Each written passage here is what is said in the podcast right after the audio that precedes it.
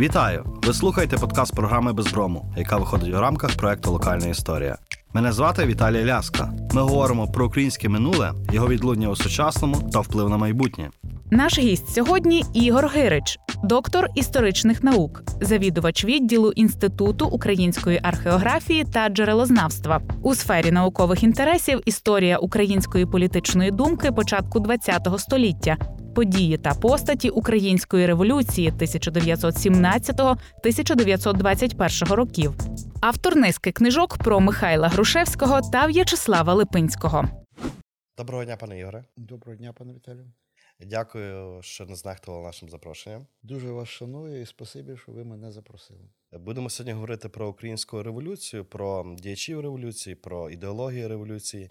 Але я почну, напевно, що навіть самої революції, а від того підґрунтя, на якому вона виростала. Все українське 19 століття, початок 20 століття, воно пронизане терміном народництва. Зараз з легкої, напевно, що роки Дмитра Донцова продовжується таке негативне ставлення до народництва, яке знову ж таки, за словами Донцова, зробило таким плитким, таким яловим е, національну ідею українства. От як ми можемо оцінити цей феномен народництва, і чи він завадив, чи допоміг українській революції е, на етапі становлення?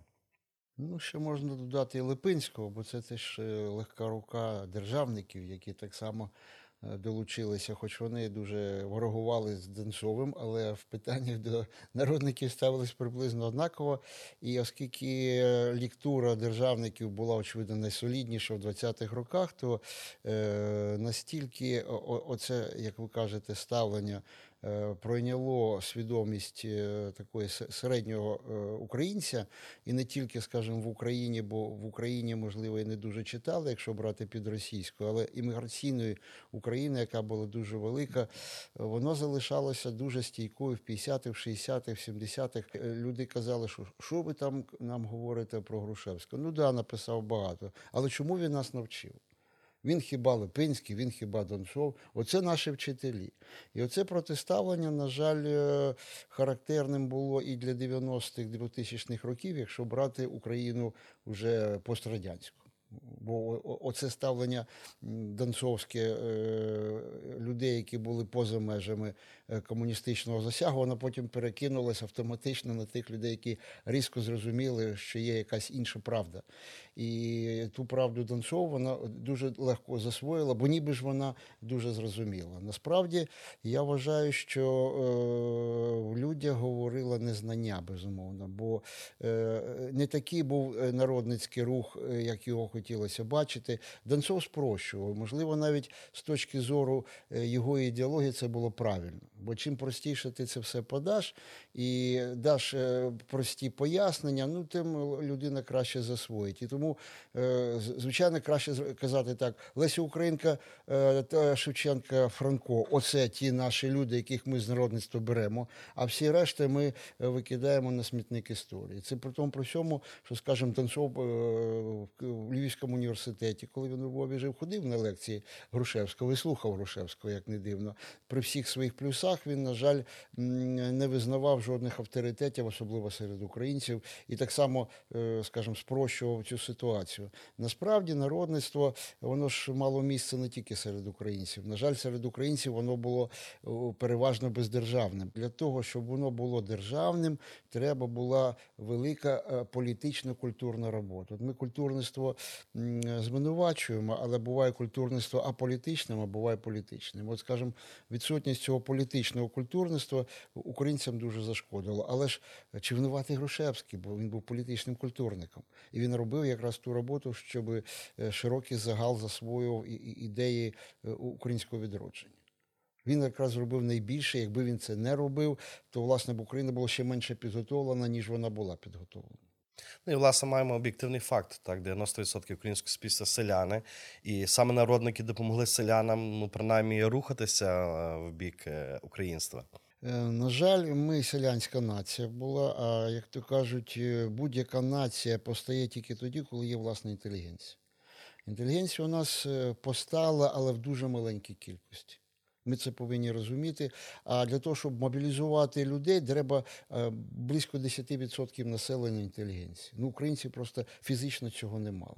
І, звичайно, цю масу селянства підняти на революцію було неможливо, бо е, вирішує в революції е, ті сили, які є модерними. Місто, е, буржуазія національна і, і, і той пролетаріат або робітничий клас, який живе в місті, і, і лише потім вже е, вирішує селянство. Бо селянство, воно, як правило, це провінційна сила, яка ж е, не могла впливати на, на життя міста. Революція робиться у місті. І, звичайно, ситуація, скажімо, України е, була такою, що е, ми хіба могли казати про Львів, що це частково було е, таке місто, де українська сила була досить, досить потужна. Але відносно це 15-20%.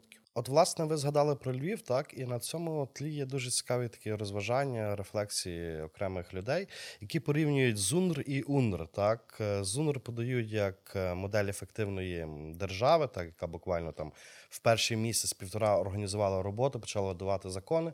І водночас Українська Народна Республіка, ну яка в часі революції з'явилася ну трішки пізніше ніж представницькі органи власне дніпрянських українців.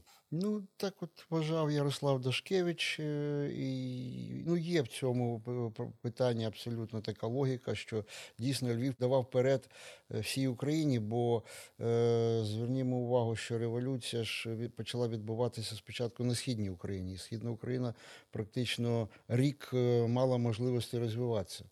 На відміну від, скажімо, Західної України. Але ж питання в тому, що вона робила ті кроки, які Львів вже реально зробив ще, ще не будучи, скажімо, в, українській революції. Ви ж е, зверніть увагу, скажімо, е, Австро-Угорщина вона розпалася дуже швидко, бо в принципі кожна нація була готова до незалежного життя. Вона мала Сойм, вона мала е, фактично свої органи представницької влади на місцях. І як тільки впала центральна влада, постали ці незалежні держави Австро-Угорщини. А в Україні на Дніпрянській, чесно кажучи, не було з кого ту еліту робити. І була така ситуація.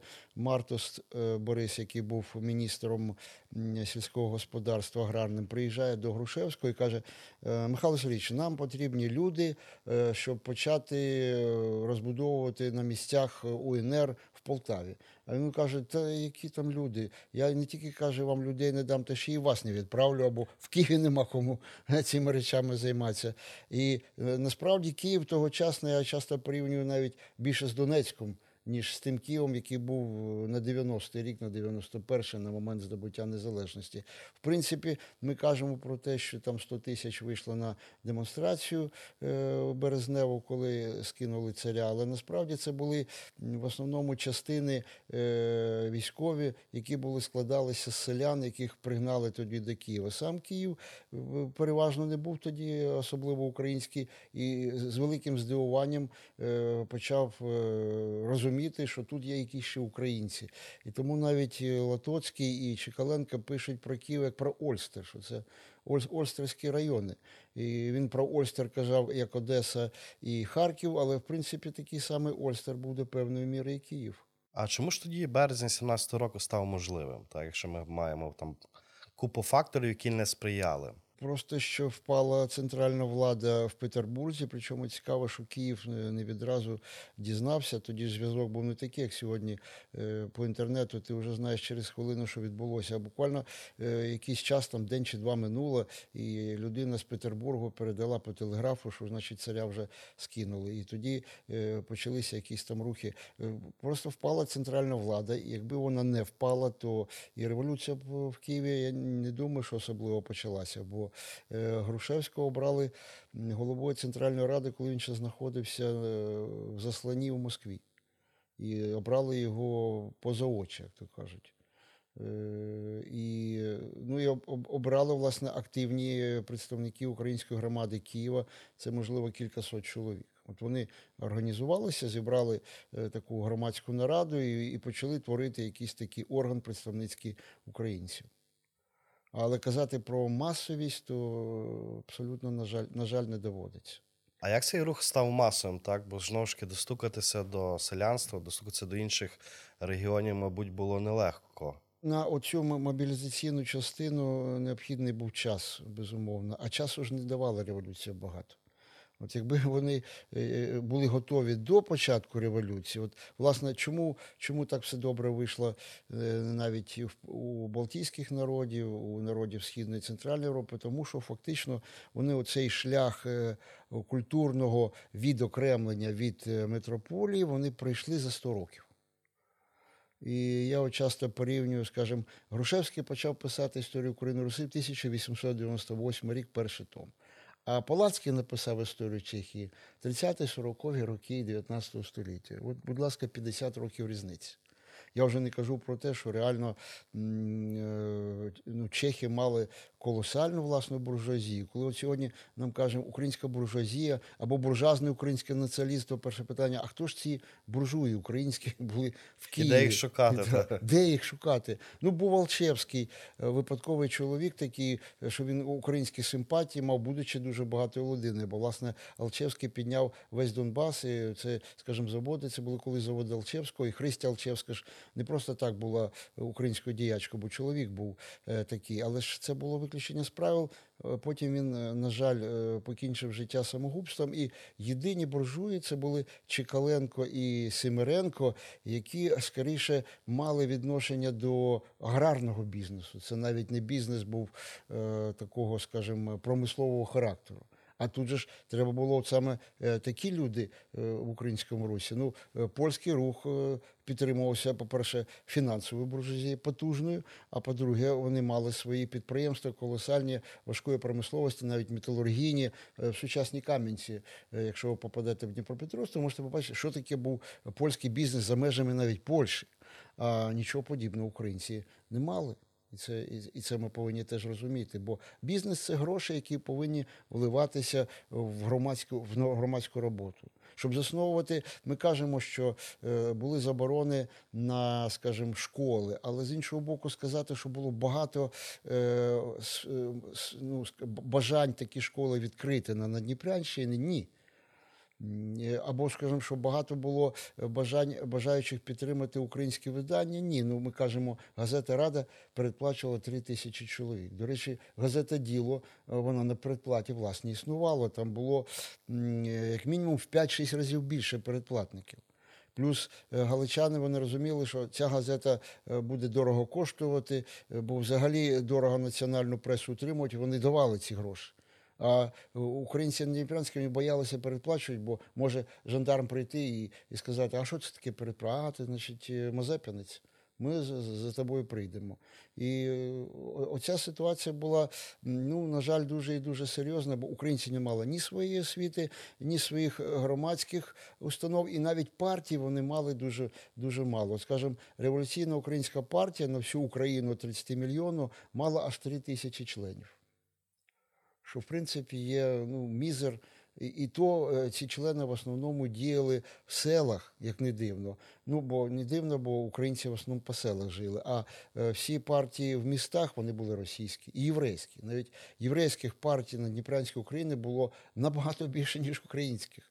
Бо євреї були набагато більше організовані. Чи могла на такому підґрунті от самосійницька ідея, так, на початках революції стати ем, домінуючою, стати такою мобілізаційною для людей?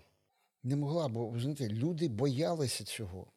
Як, як вогню. Чому боялися? Бо їх привчили, що це не просто самостійність, а це е, святотатство, і це і- і сепаратизм, і є е, єдність руського народу це свята справа. Значить, ти йдеш проти святої справи. Ти, ти перед Богом винуватий. Не просто що так, що ти себе таке Ну, Це селяни могли думати, а власне лідери революції. Е, А лідери орієнтувалися е, на кількість, на кількість людей. І тому, коли Антонович е, значить, і Драгоманов керували українським рухом, то Драгоманов сподівався, що через росіян е, ліберальних і е, поступових підніметься український рух. А Антонович йому казав, що я цих росіян уже всіх знаю, з багатьма зустрічався. Це абсолютно дурна справа. Нас ніхто не підтримує. І треба тільки на власні сили орієнтуватися. Але ну, які ті власні сили? Якщо, скажімо, в громаді Київській е, було симпатиків від 100 до 200 чоловік. На на Київ е, на той період мав близько 200 тисяч населення. Уявіть собі, ну це, це не, співмірні ці розміри е, цих сил. Бо якщо ми подивимося, яка була ситуація у Польщі, ну Польща фактично була культурна окремішня країна від Росії. І тому е, не треба було поляку доказувати, що е, існує польська література, існує польська мова. Крашевський написав 500 романів е, в країні, яка була абсолютно окупована росіянами. Питання: а хто з українських письменників, ну хоч близько, е, хоч би 10 романів написав. Ну, Куліша ми е, цінуємо, він один роман написав історичний, і то вже слава Богу. На більше у нього, на жаль, не вистачило, на жаль, багато йому роботи було в інших речах. І, е, і потім українці вважали, що українська література не потрібна, є російська література. Чехи вони своє відродження починали з літератури і, і з науки. А українці ще сумнівалися, чи потрібно нам е, розвивати власну літературу і мову. Навіть Антонович вважав, що нам треба брати приклад з ірландців. От ірландці, дивіться, мови не знають, але існує окрема ірландська нація. От, очевидно, це шлях українців. А як, як немає власної мови, ну це перший мобілізаційний чинник, це власна мова, власна культура. І, на жаль, на 17-й рік ситуація не набагато покращилася. Не набагато. Бо тут знову ж таки кількісні показники, і е, мало бути так, що, скажімо, ті люди, які мешкають в Україні, відразу в один момент відриваються від цієї російської поповини. А такого не відбулося. І не могло відбутися, так чесно кажучи, об'єктивно. А якою тоді ж бачили майбутнє України лідери української революції от навесні 17-го року? Так поповина з Росією дуже міцна. Що ж робити? вони вважали, що є час у них. І е, що буде десь, от скажімо, Чекаленко в щоденнику пише, нам 20-30 років треба. Ти сьогодні читаєш, ну які 20-30 років? У вас рік. Все, що ви маєте, ви маєте. І не те, що, скажімо, е, часто Грушевському закидають, він не розумів значення армії. Він значення армії прекрасно розумів. Але ж питання, як можна поставити армію серед тих людей, які не знають, що вони є українці. І той же Скоропадський, коли проводив українізацію власного корпусу, то він вираховував українців, каже: ви е, хахли? Да, ми хахли. Українці, ну, слова такого не знали. Але водночас був і випадок Міхновського, так, і спроба виступу самосільників. Е, Самосільники на тому часі це була маргінальна якась група з точки зору масовості, впливу, ну і потенційного, потенційних результатів. Так, це приблизно була четверта партія за, за кількістю і за впливами. Бо найперше це були українські сери, фактично це була українська партія. Так сьогодні думаєш, от е, українці ніби індивідуалісти, а чомусь вони хотіли соціалізації, а зовсім не приватної власності. І от фактично, як ти українець, ти мусиш записатися в цю партію УПСР. Друга партія це соціал-демократи, третя це соціалісти-федералісти. Соціал-демократи це так звана робітнича, але це скоріше не робітнича, а ліво-інтелігентська партія. А, скажімо, е, е, соціал-федералісти це партія вчених, вчителів, інтелігенції. А вже потім самостійники, яких було ну, е, на, на порядок менше. І така приблизна ситуація залишалася практично до кінця революції. Тобто, фактично, більшість української інтелігенції так були на соціалістичних. Е, Майже всі, і це була така, така пошесть, можна сказати, що навіть е, Липинський перелякався і назвав свою партію Хліборобська-демократична. Він не казав, що гетьманська. Він, він фактично була ліва консервативна партія. Бо не бути соціалістом це ну, мовитон. Як ти не соціаліст, значить ти реакціонер. Був такий колишній рупівець е, Микола Чудінов Багун. Його вважали всі дуже страшним реакціонером, бо він казав, що не треба революції, треба робити ставку на Куркуляна середняка і піднімати е, кооперацію. Оце була страшна реакція.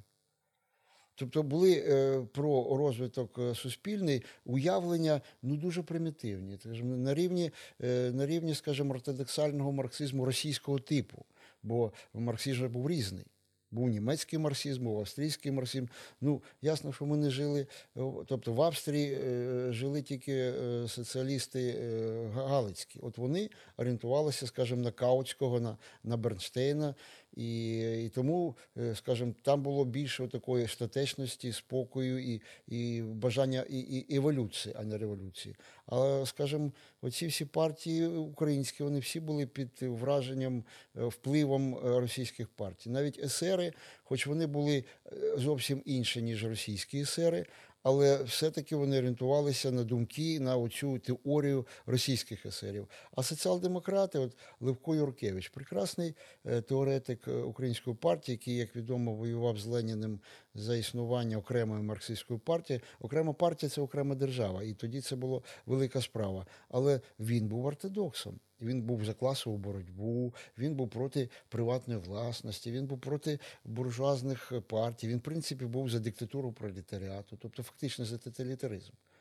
А батько його був е, великим і хорошим поміщиком, другом Антоновича. Він жив за рахунок батька, але був ортодоксом.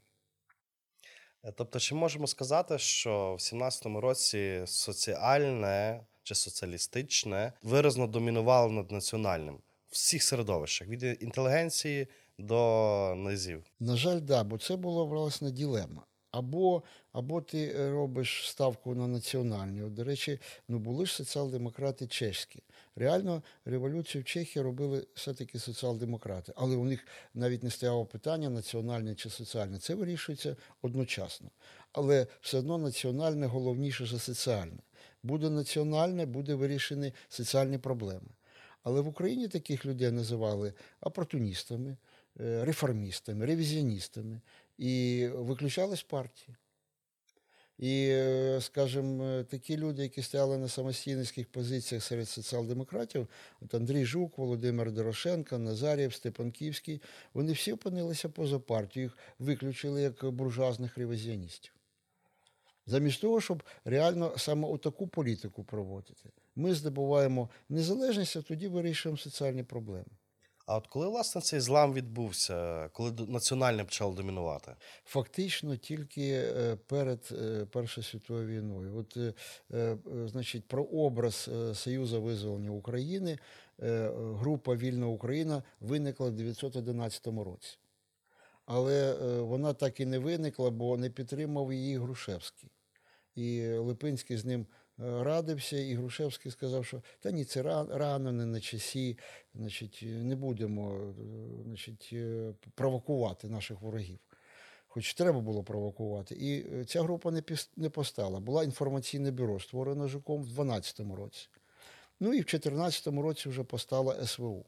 От фактично можна сказати, рік-два перед війною ну, теж е, за, за, запізно.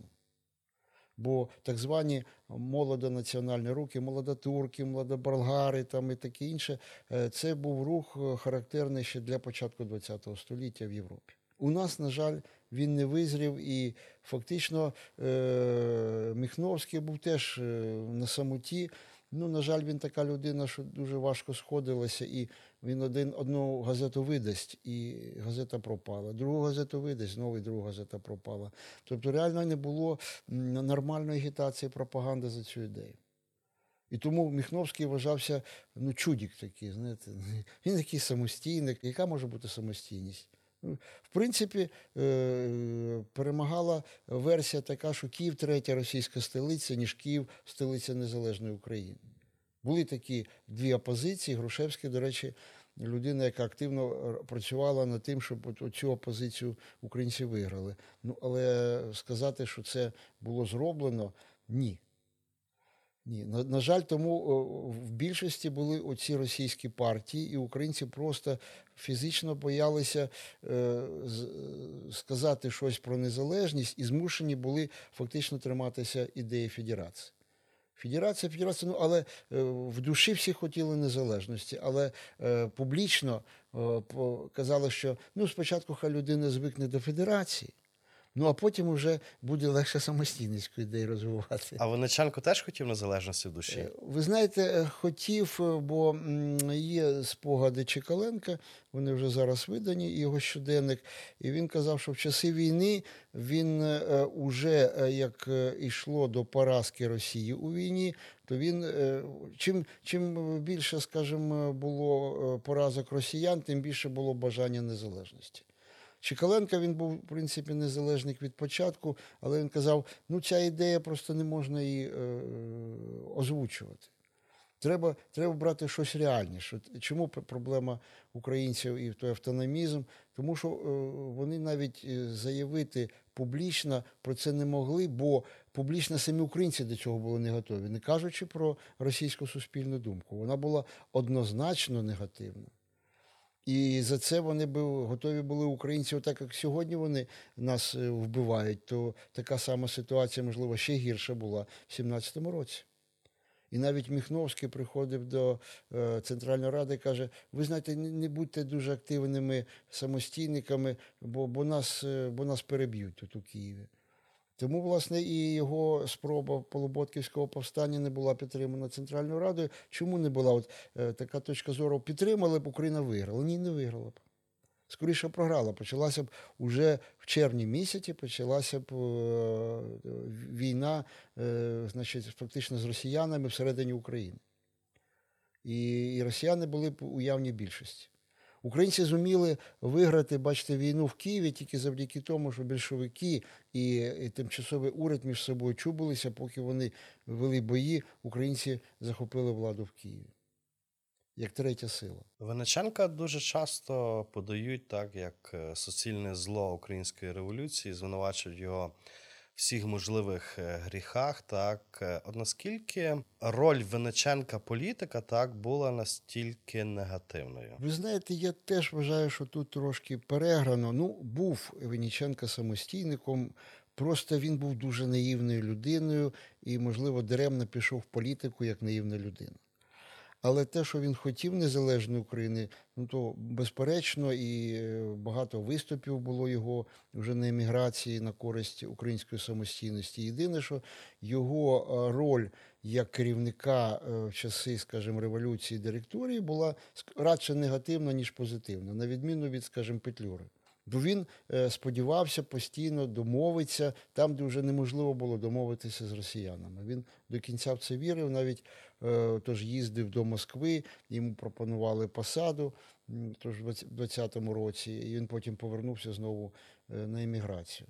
Ну, але казати, що він був е, неприхильником, цікаво, що є ж його щоденник, е, який на сьогоднішній день виданий, здається, вже п'ять томів Винниченка, які говорять про його там думки е, глибинні. І він каже, коли він Глущенка з художником, у художника Глущенка вчився. І він каже: Глущенка він малорос.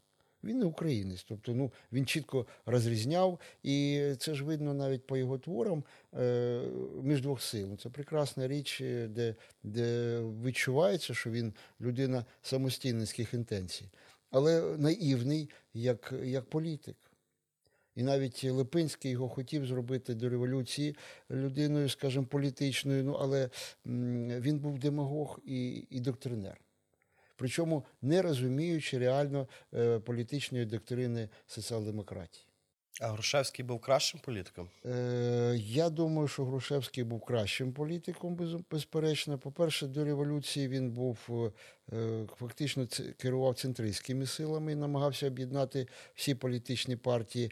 А коли стала революція, він сподівався за допомогою есерів е, здійснити ту українську революцію. Ну, насправді сери найбільша сила, насправді вона найбільше поширена по селам. Можна сказати, що і сери на 17-й рік вони мали своє представництво в будь- будь-якому селі. І якщо казати про політичні сили, то сери були єдиною. Да, у них було, можливо, мало теоретиків, мало людей розумних, як навіть у іздеків було, ну але кількісно вони переважали безперечно. Есерів було більше, ніж всіх партій разом узятих. І е, голосування, е, установчі збори показало, що власне українці голосують за есерів. Київ проголосував за есерів 30 чоловік. Київ есерів обрав, і, і тільки одного більшовика, до речі. І кілька чоловік було е, меншовиків російських. І, і кілька євреїв було, єврейських партій. Але переважно навіть Київ дав е, голосів за есерів. Це- неофіційна була фактично українська партія. І Грушевський, от йому казали, закидали те, що ну як могла така статечна людина зробити такий неправильний вибір. Ну, з точки зору е, тодішньої політики, ми ж не знаємо, що чим би це скінчилося. Але логіка в думках у Грушевського була. І він, зверніть увагу, він в партію вступив дуже пізно. Він фактично був позапартійний, але просто брав сторону есерів як найбільшої сили.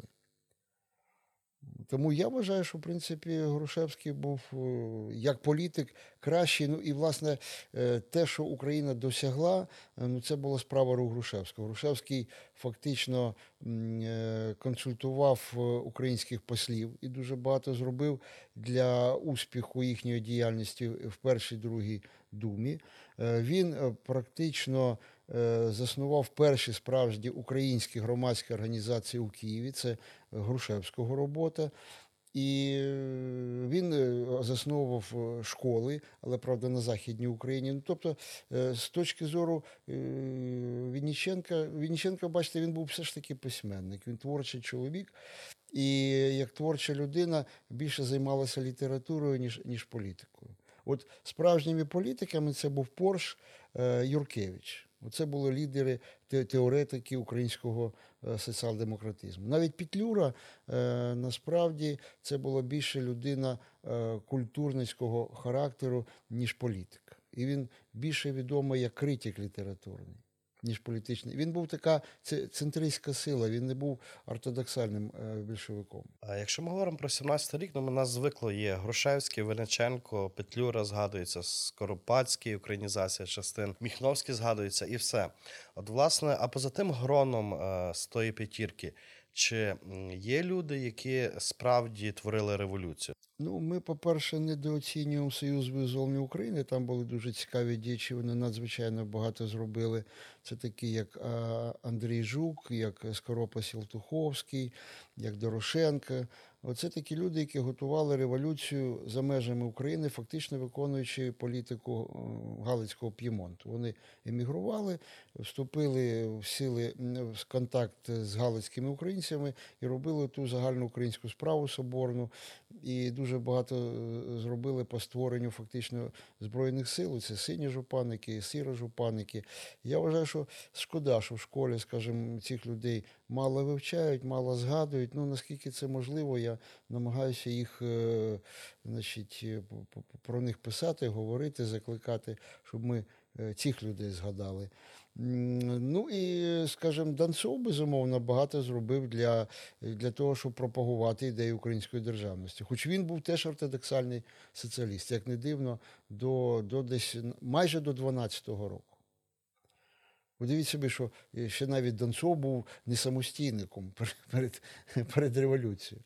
А тут парадоксально, що і Донцов, що і Липинський, ну вони не етнічні українці. Але ж бачите, отут е, може допомогло те, що вони були з державних націй. І державні нації їм, їх виховували в державницькому інстинкті. Вони цей інстинкт перенесли на українську ґрунт.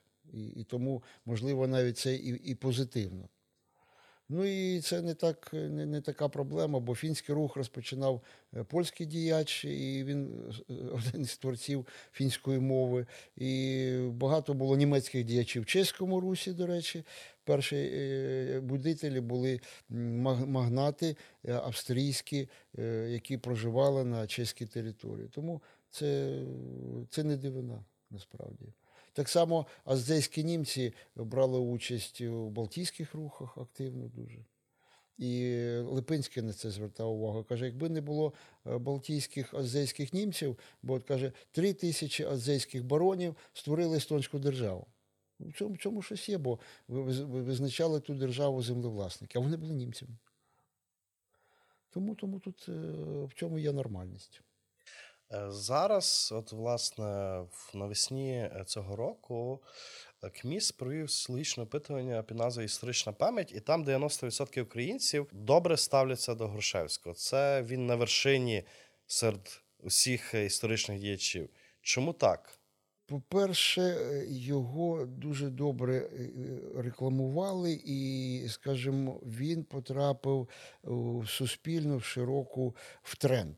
І мені здається, е, це йому зробило позитив. Бо про Грушевська позитивно почали казати після 91-го року. Він вважався не крайній. Він такий центрист, він не радикал. І е, оскільки українське суспільство воно не характерно для нього радикалізм. І якщо не брати Галичину, то у нас переважно люди, які бояться радикалізму. І тому, скажімо, Грушевський на тлі інших наших діячів він ніби в цьому вигравав. Ну і плюс, е, що він людина наукова, що він людина, яка займалася культурою, і ми говоримо про нього ще й про культурного діяча. І це теж ніби позитивно, бо е, наші люди бояться політиків, українці. Не, не, не будемо, скажімо, лукавити.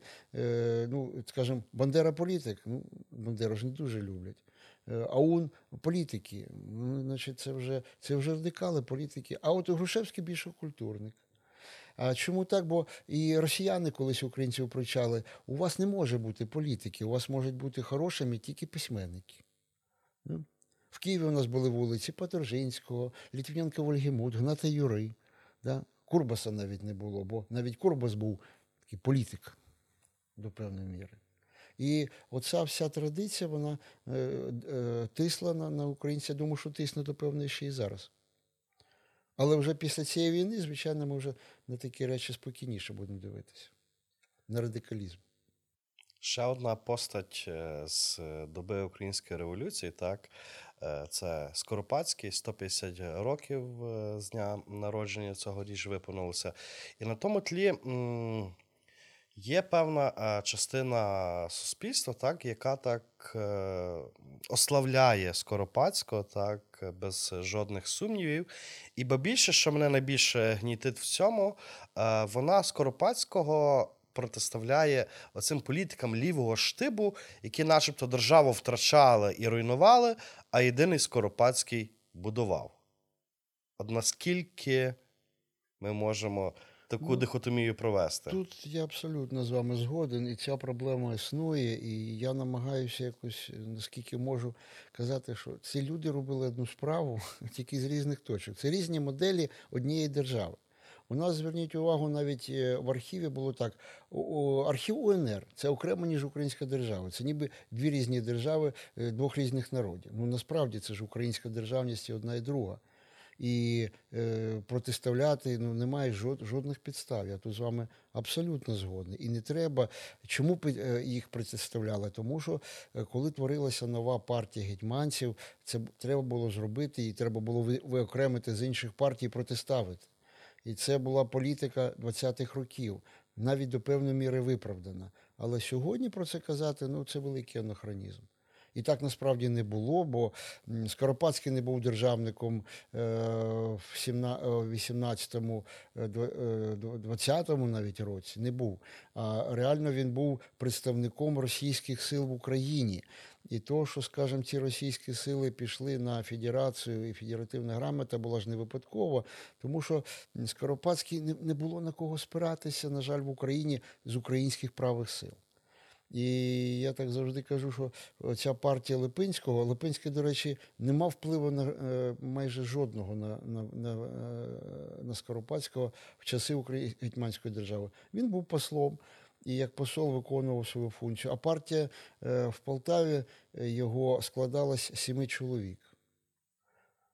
Хоч, звичайно, симпатиків було, але ж активних партійних діячів, брати Шемети троє було. Міхновський. От цікаво, що його партія це були суцільні державники. Вони єдиний раз, коли були в одній партії, це тільки в 18-му році. Міхновський, Донцов і Липинський були в одній партії, партії Липинського е, у 18-му році. Але їх було настільки мало, що навіть був союз землевладельців. Це була фактично російська сила, яка реально вибирала Скоропадського. І потім з неї вже в 18-му році е, відбронкувалася українська партія землевласників. Але вона знову ж таки була маленька. І е, оточували Скоропадського люди російської орієнтації. Не тому, що такі погані Скоропадські, ну така була суспільна ситуація. Це, це питання про готовність України в той період. А як же українізація, створення університетів? Е, Ви розумієте, Скоропадський ж е, творив їх не сам. Це теж е, натяжка, яку ми собі допускаємо і не звертаємо на це увагу. Хто був ректором Кам'янецької гімназії? Івана Гієнка, це що, людина правого спектру? Це соціаліст-федераліст. Він абсолютно не російський чоловік. І, і був права рука Петлюри в часи директорії. Або хто творив Пол- Полтавську, е, значить, університет. Так само Український університет е, у Києві, е, е, феоктист е, Сушицький, це теж е, не російський. Робили ті ж українці е, е, значить, е, е, республіканської орієнтації. Але от вони якраз розуміли, що треба, е, що можливо робити українському при Скоропадському робити. Ми ж не кажемо про те, що Скоропадський зустрічався з Петлюрою і навіть Вінниченком в 18-му році, і вони його спочатку не валили, а намагалися е, до певної міри допомагати. Наскільки це було можливо. Але ситуація помінялася, коли революція відбулася е, в Німеччині, і вони не могли сподіватися на німецькі багнети. І треба було щось вирішувати. Скоропадський зробив вибір не на користь України. А в нього був вибір? Не було. Не було. В той, період практично не було. Тому навіть і звинувачувати його не можна. Але в 20-х роках е, це визначний державник, але завдяки Липинському. Це дійсно та сила дивовижна. Бо зверніть увагу, праві рухи в Європі в 20-х роках е, не мали популярності жодної. А в Україні вони були дуже популярні. Бо отака людина була, як Липинський. І той правий рух, уявіть собі, його найбільше підтримували галичани, гетьманці. Які гетьманці у галичан можуть бути? Це треба було так подати цю ідею, добре загорнути в гарний значить, е, образ, щоб цей образ сподобався. Або, скажімо, в січах українських гетьманських було 300 тисяч чоловік в Канаді в Америці. Які гетьманці там можуть бути? І це говорить про те, що Скоропадський був символом. І потім він став українським діячем і- дуже добре мову вивчив, бо він же ж української мови не знав на, на 18-й рік. І навіть спогади свої писав російською. А потім все помінялося. Він, е, він прийняв е, українську ідеологію і, і був вірним е, українській державності. Тому я вважаю, що дуже добре сьогодні в Києві є і площа Скоропадського, і вулиця Скоропадського. І він попадає в простір разом з Грушевським. Тобто, от бачите, ми фактично сьогодні ми їх не відкидаємо і не протиставляємо. Що в принципі є дуже правильно. Ще один діяч української революції Симон Петлюра. І знову ж таки, повертаючись до цього соціологічного дослідження, був подивований, що до нього позитивно ставляться лише 64% українців. Що це? Це є наслідок російської пропаганди, яка будувала тут ряду Мазепинці, Петлюрівці, Бандерівці. Чи це є незнання е, українцями своєї історії? Я думаю, і одне і друге, ви абсолютно тут маєте рацію. Е, Ще пропаганда Петлюра як антисеміта. На жаль, вона теж зробила негатив. Він до антисемітисту не має жодного такого відношення, але його приписали до цього. І скільки українці не намагалися його відбилити, ну, на жаль, е, на жаль, е, до кінця цього зробити так і не вдалося. Ну, я думаю, що ця війна російсько-українська трошки змінить е, наставлення до Петлюри. Слава Богу, що є вже перші пам'ятники. Буде ставитися, я знаю, в Полтаві пам'ятники, вже є у Вінниці, і є про, про Київський, скажімо, ідею пам'ятника. І ще проблема, безумовно, це союз з поляками.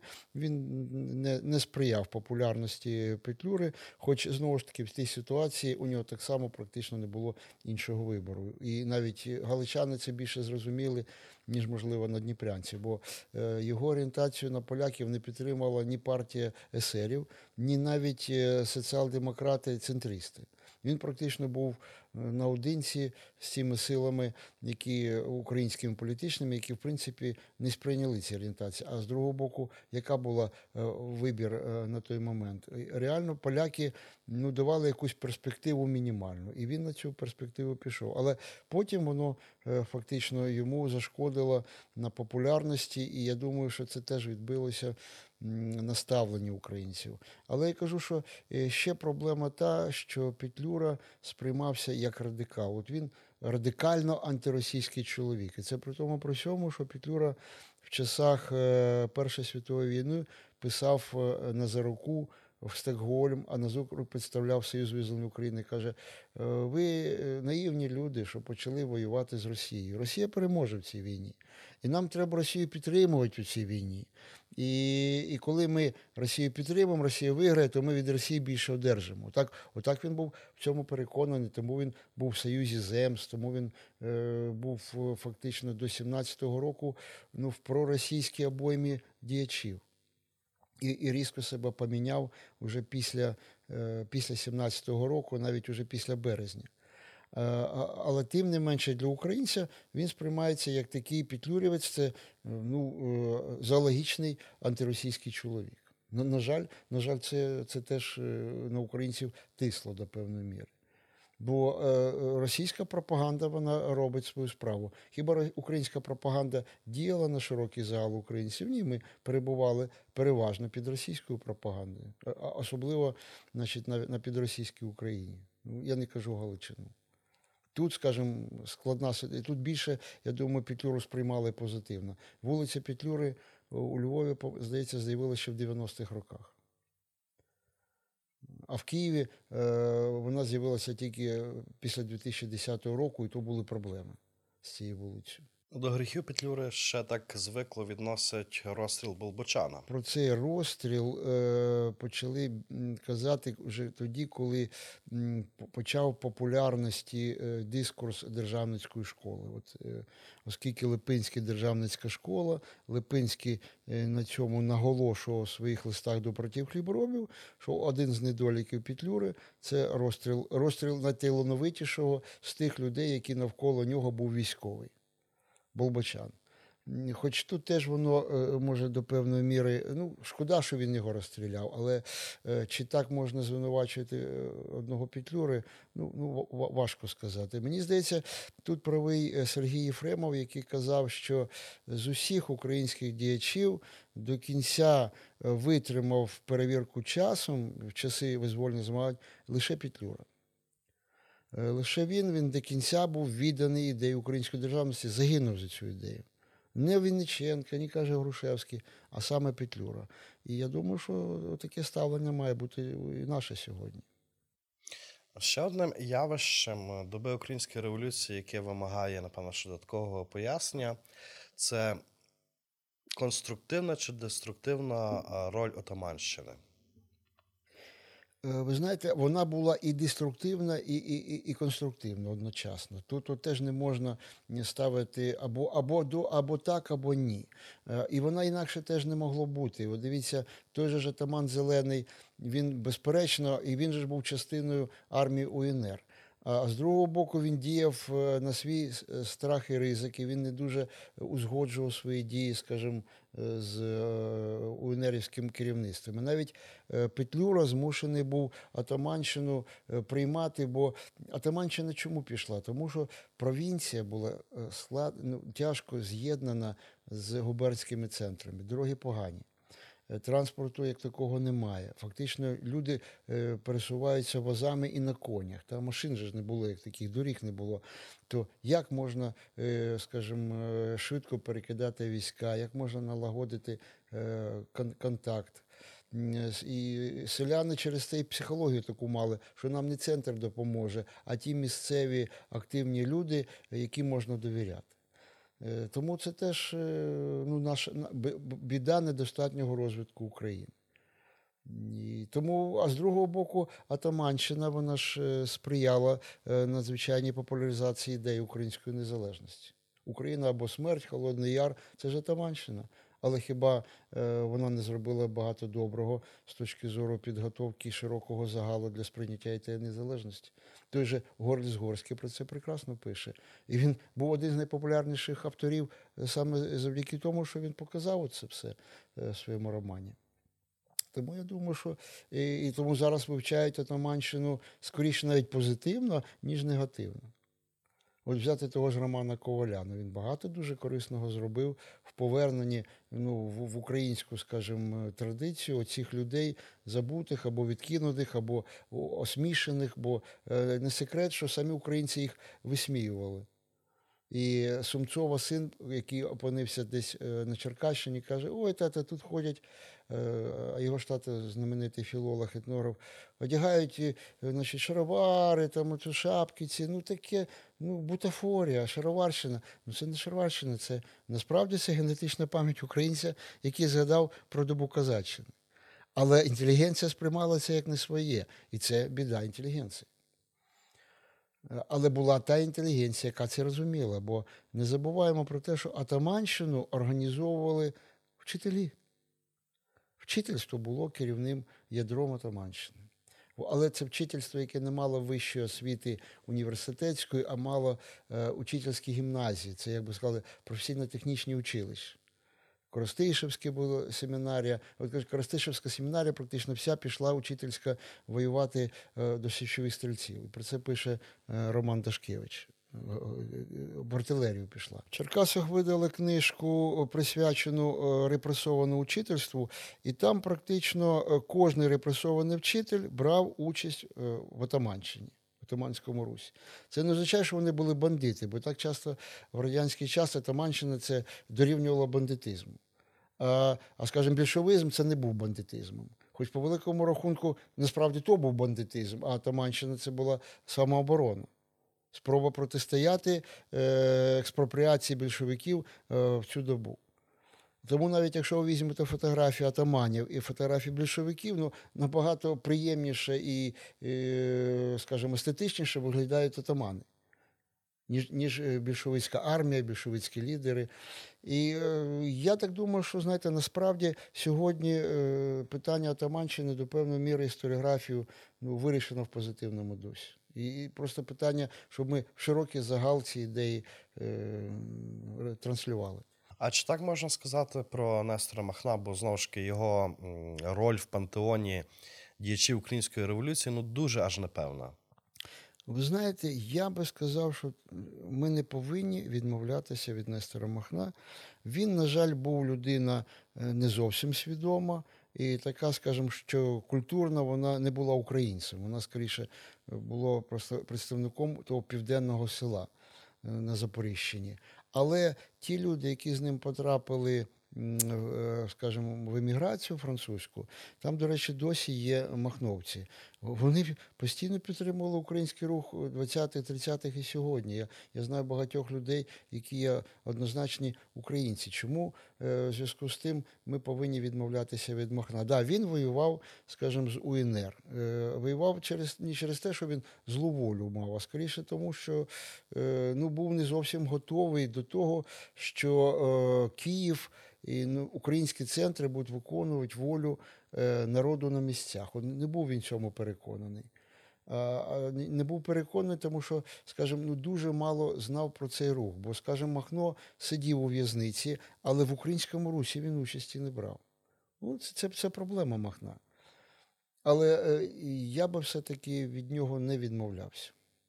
Як від діяча, в принципі, українського. Е, Коли говорять про акт злуки, так дуже часто говорять, що це була подія символічна, але формальна, наголошуючи на різницях ем, політичних, ментальних, ну і врешті навіть державотворчих е, проєктах галичан на дніпрянців. От, власне, якби не ці військові біди, лихоліття, поляки з одного боку, з іншого боку, більшовики, то, власне, е, наскільки би легким було процес будівництва такої держави з двох таких частин? Ну, ви розумієте, те, що це склалося, е, зрештою, так скажемо, пізніші часи, е, говорить про те, що воно би склалося би і, і, і, скажімо, при ситуації, якщо б українцям не заважало. Я думаю, що, е, бачите, е, е, ідея соборності, воно галичанам було сприйнято дуже позитивно, бо вони їх так виховували. Їх виховувало, скажімо, українське суспільство Галичини, Західної України. На відміну, скажімо, від дніпрянського суспільства, які ну, про галицьких діячів знали мало. Хоч, скажімо, цікаво є спогади у Чекаленка. Каже, ми їхаємо київським трамваєм до Києво-Печерської лаври, раптом трамвай зламався, і, і я каже, везу з собою галичан, і ми розмовляємо українською. Підходить е, вагоноважатий і каже: а ви серед вас випадково Костя Левицького немає? Чи Юліана Романчука, вони так здивувалися. А звідки ви знаєте, що є такий Кость Левицький? Каже, а я читаю газету Рада. І знаєш, е, значить, наших лідерів українських е, Галичини. Тобто, в принципі, шлях був однаковий, що у Східної України, що у Західної. Просто Західна Україна успішніше е, його долала, ніж Східна Україна. На, на жаль, ну, нам шкодили наші вороги. Якщо говорити про поразку української революції, так ну можна шукати дуже багато різних причин, геополітичних, внутрішніх, але все ж це більшовики перемогли, чи радше українці програли? І то, і друге. Бо е, українці б не програли, якби були готовими. е, Більшовики б не виграли, якби мали до, до діла з е, сильно організовану націю, бо не змогли ж вони е, завоювати там мільйон, два мільйона тих е, латишів, естонців і литовців, якщо вони були готові, ну, готові до, до своєї незалежності. Хоч, скажімо, от грузини, нібито е, нація абсолютно сформована і безумовно окремішна. І їх було більше, ніж у цих, е, скажімо, прибалтів е, або балтійських народів правильніше, але ж вони не здобули незалежність, вони не змогли відбитися від росіян. Тому я думаю, що тут основна проблема ну, в нашій і неготовності, і в тому, що в принципі е, росіяни скористалися цією неготовністю, але а вони не могли не скористатися, бо на відміну від українців, вони завжди були готові е, вести війну з українцями за те, щоб е, зберегти імперію. Бо для росіянина імперія це все. Це, це центральна держава, це сутність їхньої, скажімо, і політики, і ментальності, і їхньої російської ідеї. І те, що безумовно до переваг е, власне довгого життя української революції можна віднести те, що державний центр е, УНР в екзилі він фактично цю державотворчу традицію протягнув аж до 90-х років, коли Плав'юк е, вручив клейноди. Так, безперечно. Е, Але зверніть увагу, коли вони вручали клейноди, то так в суспільній думці казали: ну ми ж е, країна, яка ведемо себе від УССР, це ж наша державність. Так вони не дуже серйозно наші тодішні політики, навіть той Кравчук, сприймали вони трошки по-бутафорськи це все. І там прийняв ці всі клейноди, але так це було ну трошки театрально зіграно. Сьо- Сьогодні ми вже починаємо розуміти, що реально це була реальна передача державної, бо ми повинні себе вести безумовно не від бутафорської державності УССР і не вважати її своєю, і не вважати своєю е, СССР. Е, І не перекладати, скажімо, ці всі терміни українською мовою, а вести себе від справжньої незалежної держави, якою була УНР, і яка дбала про те, щоб оцей, е, скажімо, трансляція влади вона залишалася. Вона була чинною всі ті роки, коли знаходяться вони на еміграції. То що можемо говорити, що зараз в часі російсько-української війни нарешті цей концепт УНР перемагає концепт е, УРСР. Безперечно, так. Оце нарешті ми тепер кажемо, що ми відновлювали свою державу, а, а, а ми ж раніше не відновлювали. Е, Балтійські народи від, тільки проголошували. А тепер ми вже говоримо про відновлення.